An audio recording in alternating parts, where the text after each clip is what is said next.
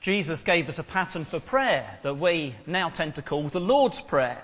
And we've been going through it for a couple of months now, and we've got to the end of our series this morning. And I want to end that series by learning a bigger lesson about prayer that Jesus was giving. Learn a bigger lesson Jesus was giving to help us in our prayers. Now, if you're not interested in praying, if you think, why would I want to learn about the Lord's Prayer? Let me give you some other reasons to listen. Maybe you're not interested because you say, well, church is full of hypocrites. I don't want anything to do with that. Well, we'll hear what Jesus has to say about hypocrites. Maybe you think, why would I be interested in prayer? Religion is just these brainless rituals. I don't want that. Well, we'll hear what Jesus has to say about brainless religious rituals. First of all, the Lord's Prayer comes in, in a section of teaching in Matthew chapter 6. Let's turn to it. Matthew chapter 6 verses 1 to 18.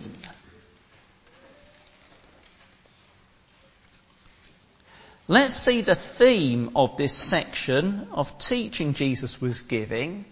I think it will be very clear by just spotting a word that keeps coming up.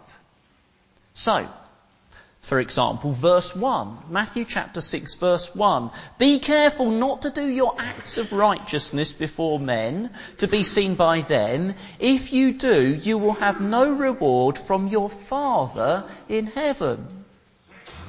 Or jump on to verse 4, where Jesus tells us if you're giving money, do it secretly, not showily so that your giving may be in secret, then your Father, who sees what is done in secret, will reward you. Or just go on to verse 6, where Jesus tells us how to pray, and says, when you pray, go into your room, close the door, and pray to your Father, who is unseen. Then your Father, who sees what is done in secret, will reward you.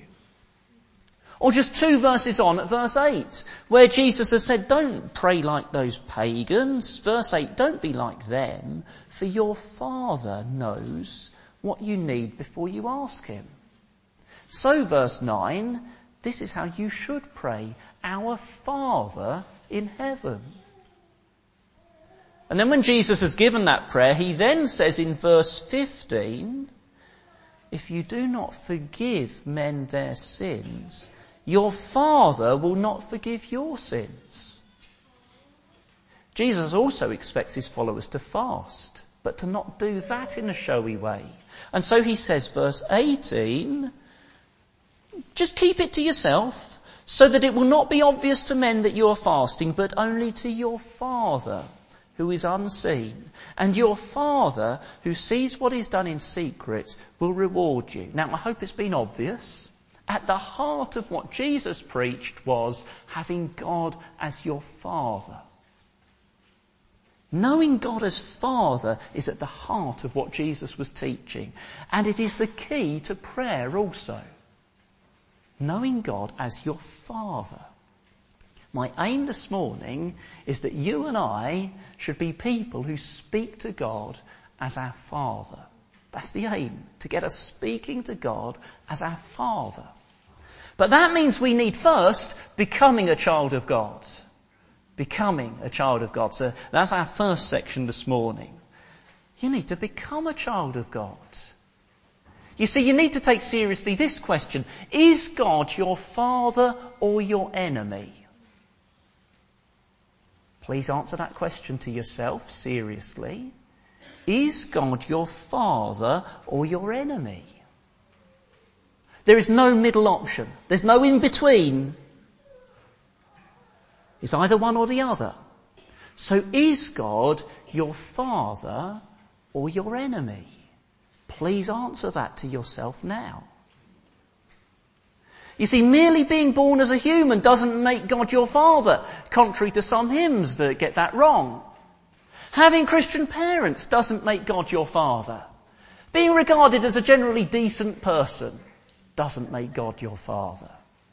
Being religious doesn't make God as your, God your father. Why not? Because, as the children were hearing in the children's talks, we've all said, no God, we'll do our own thing. we've turned our back on him. And that has made God, far from our Father, our enemy. So how do you become a child of God? Let's turn to a different gospel, John's gospel and chapter 1 to get the answer. John chapter 1.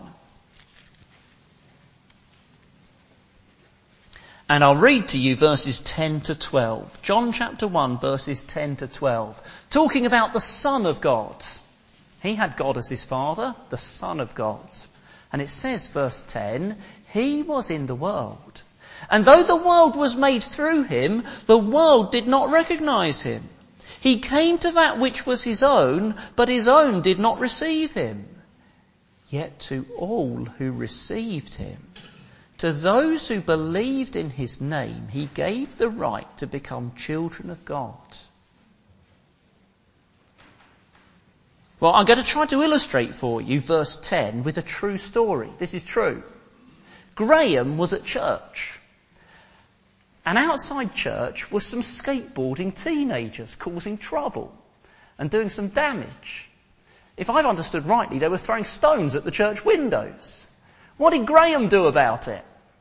He didn't go and drive them away. He didn't sit inside the church grumbling about those hooligans outside. He, he went out to them and he invited them in. And at least one of them came in. There may have been more, but there's only one of them that I actually know. Came in. And he kept coming. And he eventually believed the gospel and became a Christian. And he eventually married Graham's sister and became part of Graham's family. It's quite a story, isn't it? All true. Now, here's a better true story. Look out for similarities and differences with Graham's story. We were spoiling God's world with our selfish anti-God attitude and lives. And God didn't drive us away or stay in heaven and grumble about us. He came to us God the Son came to earth, not just to invite us to Him, but to take all our guilt, to take the punishment we deserve, to bring us back to God.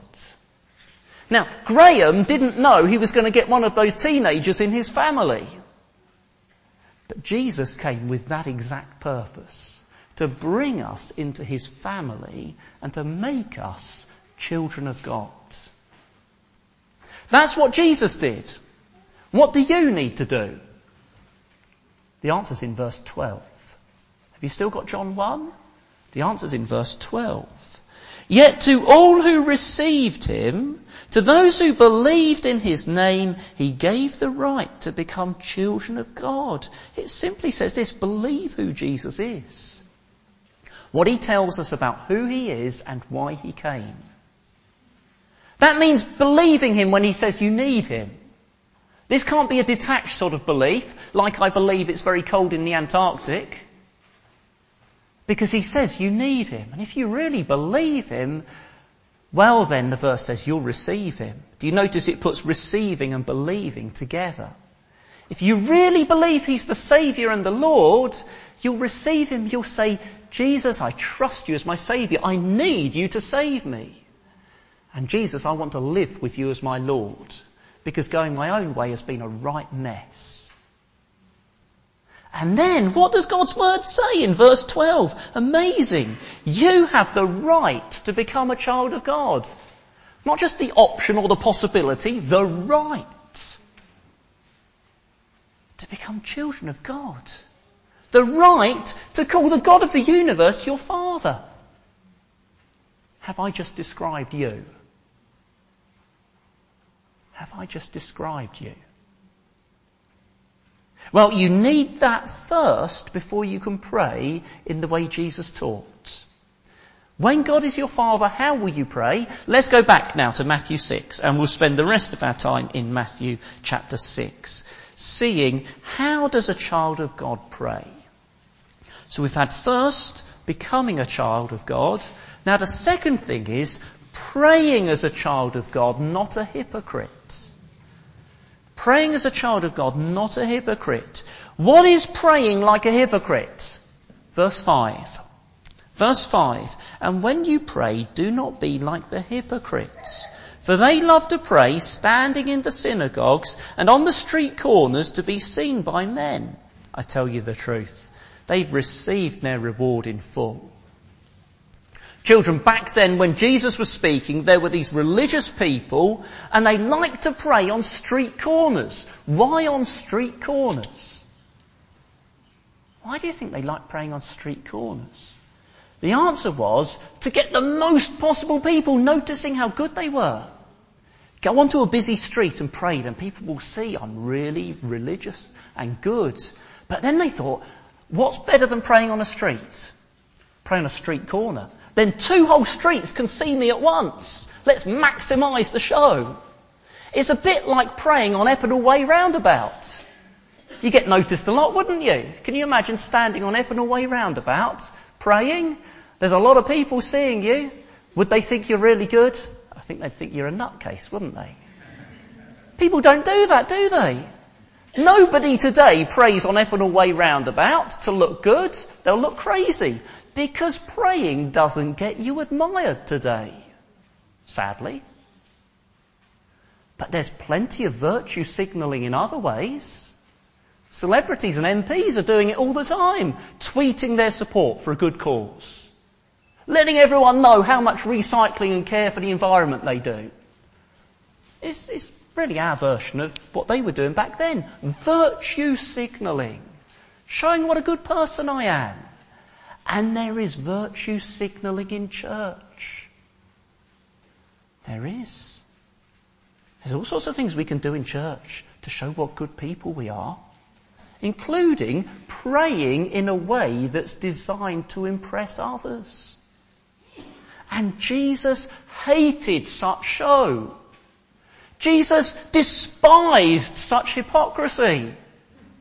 Jesus couldn't stand such an attitude. Read through the Gospels, Matthew, Mark, Luke and John, and Jesus' strongest words were against people putting on such a show. Religious show. He slated it and he exposed them publicly. We must be horrified at hypocrisy.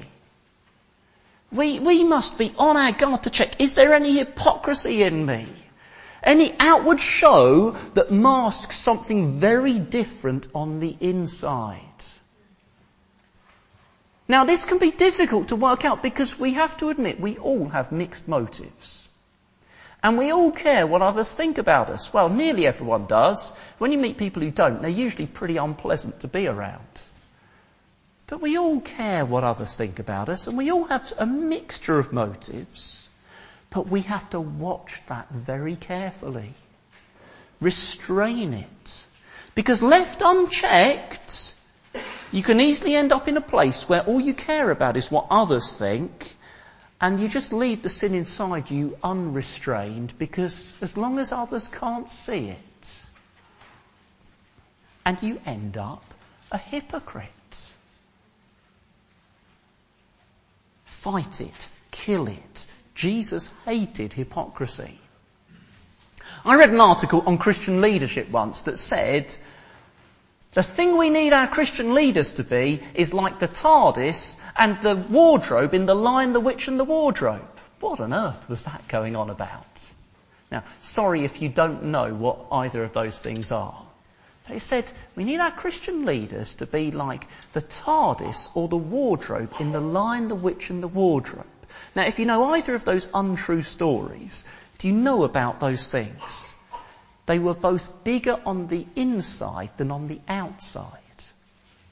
It was an article about Christian leaders, but I think it should be true of all Christians. What do we need to be bigger on the inside than the outside? In other words, better in reality than we appear to be. Here's a prayer to pray. Will you pray, Father, make me better than I appear to be? Make the inward reality better than the appearance. Will you pray that? Wouldn't it be good if here was a room full of people that prayed that and became better in the inward reality than you appear to be? It's a good test of if you're seriously against hypocrisy. If you don't like the sound of that prayer, if you don't like the sound of the outward appearance not being as good as the inward reality, does that say you're more concerned about how you appear than how you really are? Does that say you are a hypocrite? Now, Jesus wasn't afraid to be strongly negative. I know it's unpopular, but Jesus was very negative. But he was also positive. He wasn't just negative. So now's the positive. Don't pray like a hypocrite, but do pray as a child. Verse 6. Verse 6. But when you pray, go into your room, close the door, and pray to your Father who is unseen. Then your Father who sees what is done in secret will reward you. Here is the positive, lovely alternative. He says, when you pray, it should be it's just you and your father. It's just about you speaking to your father. Imagine a child asking, Dad, can I have some money? Can I have some food? Dad, will you come and play a game with me? Is he doing it to impress others by how well he speaks to his father? A ridiculous idea. He just wants his dad to give him something. Jesus says that is what real prayer is like speaking to God as your Father. Nothing about impressing other people. And then he says God rewards as a father. Do you see that in verse 6? God rewards as a father. And it's really important that reward is as a father. Not as an employee's reward scheme. What's an employee's reward scheme like? Well, the business gives the employee a reward if the employee meets the sales target. In other words, it's about getting something out of the employee. And it's about, is the employee good enough? But God's rewards are nothing like that. No, the model here is a father who delights to give his child a Christmas present. That's the model here. Nothing like an employee's reward scheme. Don't pray like a hypocrite, pray as a child. Let, us get a couple of practical lessons about this. Two practical lessons. Here's one. Get time alone with God. Get time alone with God. Now, in some circumstances and in some stages of life it's hard, but will you work at getting some time and some space to on your own speak to your Father? Oh, you might say, I do so throughout the day. When I'm driving the car, when I'm walking to work, I, I speak to him. Yeah, that's good. Keep doing that. But you need more. It's a bit like this. Years ago, when I wasn't married and my sister was, I remember saying to her, Oh, I'll phone you next Tuesday evening. She said, No, you can't. It's, it's my date night with my husband. What are you talking about? You're married. Date night with your husband? Oh yes, we need to protect time together and we need good focused time to talk together. What are you talking about? You're always talking to each other. Will you change the baby's nappies? Have you put the bin out? What's for dinner tonight? She said, no, we need, we need proper focused time together to talk together, as well as all that throughout the day stuff. Do you see the model? Yes, that's good. Have all the throughout the day stuff of talking to God. But work at getting that focused, protected time between you and God. That's what verse 6 is telling you to do. Will you do verse 6? Go into your room, or maybe it's not your room, maybe there's somewhere else more suitable. Close the door and pray to your Father, just you and Him. Here's another practical lesson. I just got two on this point. Here's another one. Verse 6 is the key to verse 9. Verse 6 is the key to verse 9. What do I mean? Well, verse 9 is about public prayer. Verse 9, our Father in heaven, give us today our daily bread. Verse 9 is onwards is about public prayer. And the key to public prayer is the verse 6 private prayer. Why were there only 30 or so people at the prayer meeting last time we had one? And there's probably getting on for 200 people here now. Now, many have practical reasons. Children to look after, shift work to do. But I suspect, I don't know, but I suspect, I wonder if this is one of the reasons. Are we praying in private much? Are we getting much of that time just us and our Father? You see, if we're not, we won't have an appetite for praying together as a church. And it's the praying, just me and my Father, that is the driving engine between us praying together as a church, which by the way is the driving engine for the whole work of the church. Last point, let's move on to this. Praying as a child of God, not a pagan. Praying as a child of God, not a pagan. What is a pagan? I don't think I've ever heard that word used outside of church. I've always been a bit confused by it. It is someone who followed one of the non-Jewish religions, one of the idol worshipping religions. What did they pray like? Verse 7 says, verse 7, and when you pray, do not keep on babbling like pagans, for they think they will be heard because of their many words. They babbled on with lots of words. It wasn't really the repetition that mattered. There are some prayers in the Bible that repeat a lot. You'll find them in the Psalms. The issue was the mindlessness of just repeat, repeat, repeat as if my quantity of words will persuade my God to do something for me. Children, do you know the story of Elijah on Mount Carmel? That would be a classic example of this. The priests of the idol called Baal, they danced around chanting and cutting themselves and chanting on and on and on for hours. Why did they do that? Partly they thought we've got to get the right words and say them enough times to make our God give us what we want. And partly it was working themselves up into a religious feeling working something up in themselves so they feel this heightened religious feeling. Very odd to us. But we can have our versions that are rather similar. When I was a teenager, and not a Christian, but really serious about becoming one, I used to get booklets that would have a sinner's prayer in the back because I thought I must get the right words. Let me get the right words that will persuade God that He's got to forgive me. Very silly, but that's how I was thinking. I've got to get the right words as if I would twist his arm behind his back and make him do something for me. We can be like that. I've got to get the right words. Or some people use the name of Jesus as if it's a magic word to make God give them what they want, especially if they repeat it many times in their prayers. It's a complete twisting of what Jesus meant when he said to pray in his name. His name isn't a magic word to repeat to get what you want from God. Some people treat prayer like a spiritual exercise, like meditation, as if it's about working up our emotions and making us feel spiritual. No, it's not.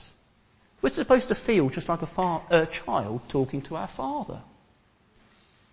Some supposedly Christian books will tell you, has your prayer life been unfruitful? Well, here's the technique to mean that your prayers will be answered.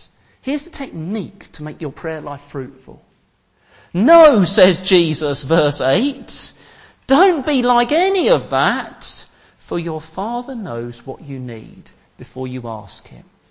In other words, Pray as a child speaking to your father. That's what verse 8 is. Don't be like them. Pray as a child speaking to your father. That means prayer is not thinking or meditating to yourself. Those are good, do them, but they're not prayer. Prayer isn't making meaningless sounds or saying something over and over to get yourself into a height of, uh, a state of heightened emotion.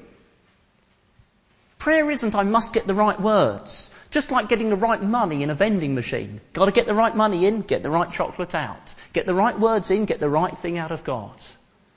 No. Prayer is being conscious you are speaking to your Father. The most important words in the Lord's Prayer are the first four. Our Father in heaven. I'm now speaking to my Father in heaven. Are you aware of that when you pray? A few weeks ago I mentioned the telephone test, the phone test for this. What's the phone test? What do you do when the phone goes when you're praying? What do you do? Cut off mid-sentence and answer the phone?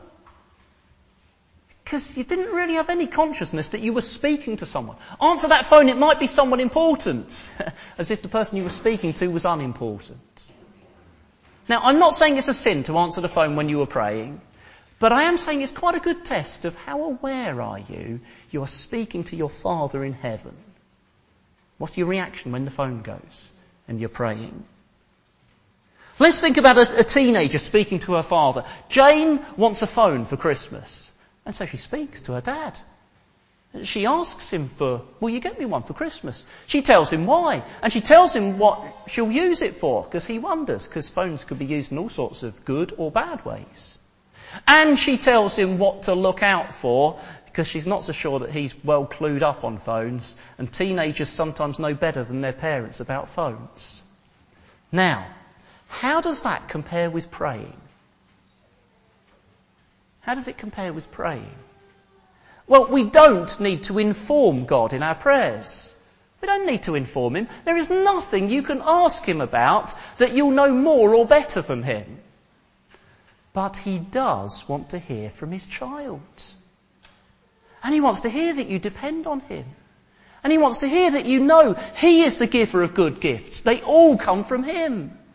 And He wants to hear that, that you know He's worth asking and that you've thought about your request. So bring him reasons, not to inform him, but because it's a child-father relationship. But here's the most important, here's the most obvious thing about the father-child relationship. What is it? Love, surely, hopefully. If it's a good father-child relationship, hopefully love is the most central thing. The child loves the father and wants him to be honoured, I hope. And the child is confident of the father's love and knows I can bring all my needs to him and he'll do what's right. If it's a good father-child relationship, if it's the best father-child relationship, that's what's at its centre, that love. And that two-way love has been behind everything we've learnt over the last couple of months in the Lord's Prayer. Sometime go through the Lord's Prayer and look and see. Behind it is all that love of a child, Father, my one priority, number one priority is your honour and your kingdom and your will. And now I'm going to bring to you my needs because I'm confident you love me and you'll handle my needs just right. Where have we got to? Hypocrisy is ugly. So ugly. Brainless, superstitious religion is so silly. Being a child of God is so beautiful. Knowing He's your Father, being confident of His care, being devoted to His honour, that is a beautiful relationship. Is that you? Is that how you pray? Let's pray now.